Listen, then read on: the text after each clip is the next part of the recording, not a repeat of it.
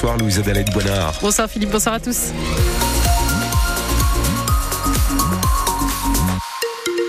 Tout savoir, l'info, la couleur du ciel, tout avec vous, Louise Adelaide. D'abord, un petit rappel euh, de la route, des conditions de circulation pas mauvaises hein, pour ce lundi. Il semblerait qu'on n'ait vraiment pas de, de, difficultés sur tous les principaux axes. RN41 toujours un petit peu chargé, euh, rond-point Web, secteur d'Illy, bien sûr, aussi.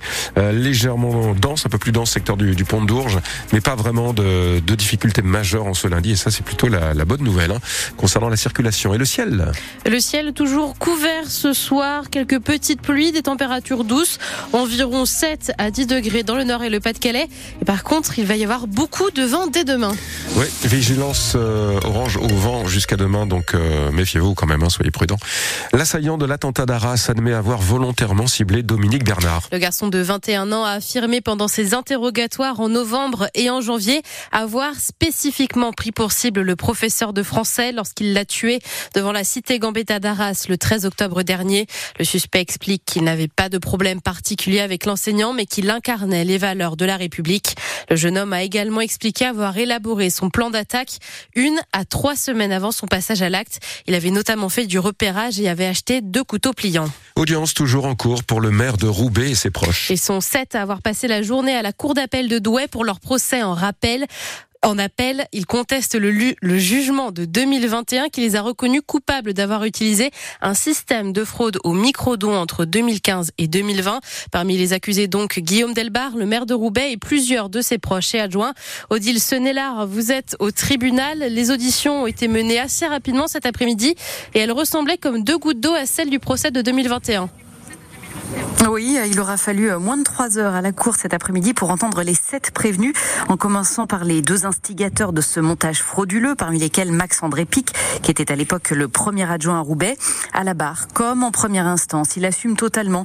Il explique avoir cru à l'époque trouver une faille fiscale qui rendait ce montage possible et surtout légal. Alors parmi les bénéficiaires de ce système, il y a le cas un peu à part des époux Delbar, Guillaume Delbar, qui a d'ailleurs comparu assis cet après-midi en raison euh, de douleurs chroniques au dos, Guillaume Delbar maintient qu'il n'était tout simplement pas au courant du montage, euh, tout comme sa femme. Les autres prévenus, eux, reconnaissent qu'ils étaient au courant de ce système. Euh, de ce système. Ils ont tous été interrogés sur le fait qu'il était pour le moins étrange qu'ils ne se soient pas étonnés de récupérer l'argent qu'ils avaient pourtant donné auparavant. Eh bien, tous ont eu à peu près la même réponse. Non, ils n'ont pas eu de doute, tout simplement parce que c'est un homme dans lequel ils avaient confiance. Max Qui leur avait proposé ce système qu'il présentait bien comme étant un système légal.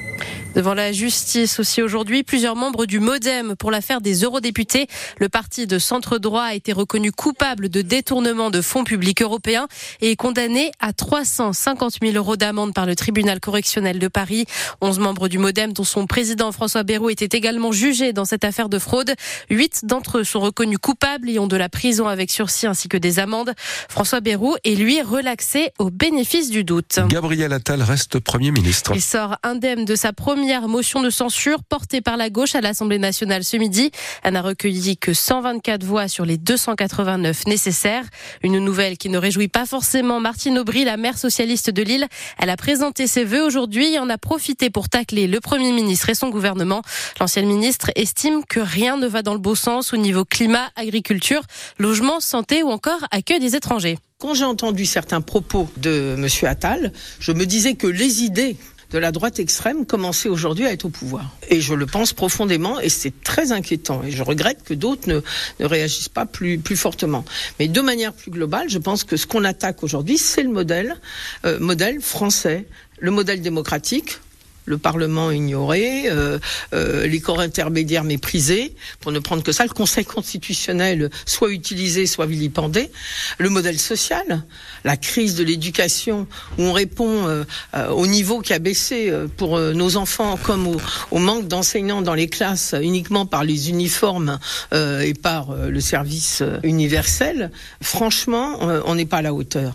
Les hôpitaux, au moment où il y a tant de problèmes de santé en France, la seule chose qu'on fait, c'est les franchises médicales qui vont être doublées. Euh, voilà, donc c'est le modèle social aussi auquel on ne répond pas. Martine Aubry au micro d'Antoine Barège. La Civise, la commission indépendante sur l'inceste et les violences faites euh, aux enfants, reprend son travail dès aujourd'hui avec une nouvelle direction. Le très apprécié juge des enfants, Édouard Durand, a été remplacé par Sébastien Bouey. Les compétences de cette commission ont été élargies. Elle va désormais gérer les questions de cyberpédocriminalité, de prostitution des mineurs et des personnes handicapées, en plus de continuer à travailler sur les problèmes d'inceste. Les agriculteurs du Nord continuent à mener des actions. Malgré la fin du mouvement de colère nationale cet après-midi, ils sont une vingtaine à s'être rassemblés devant l'entreprise Lactalis de Cuincy dans le Douaisis. Ils protestent contre la baisse de leur rémunération. Ces producteurs sont ensuite allés en tracteur à Carrefour à Flers pour enlever les produits du géant laitier des rayons. Des produits fabriqués à Caudry vont eux bientôt revenir justement dans ces L'ancienne usine Buitoni dans le Valenciennois a officiellement été rachetée par Rital Pizza. Le groupe envisage de recréer 140 postes d'ici 2028. Il commence avec une vingtaine de salariés pour le moment. Le géant italien va également investir 12 millions d'euros pour rénover l'usine, fermée depuis décembre dernier. On vous dit tout sur francebleu.fr. Enfin, dans quelques instants, vous retrouvez bien évidemment Sylvain Charlet pour Tribune Nord. Ce soir, il revient avec ses invités sur les matchs de Ligue 1 et de Ligue 2 du week-end dernier avec trois belles victoires nordistes. De Lens 1 à 0 face à Nantes, de Lille 4 à 0 face à Clermont et de Dunkerque 1 à 0 face à saint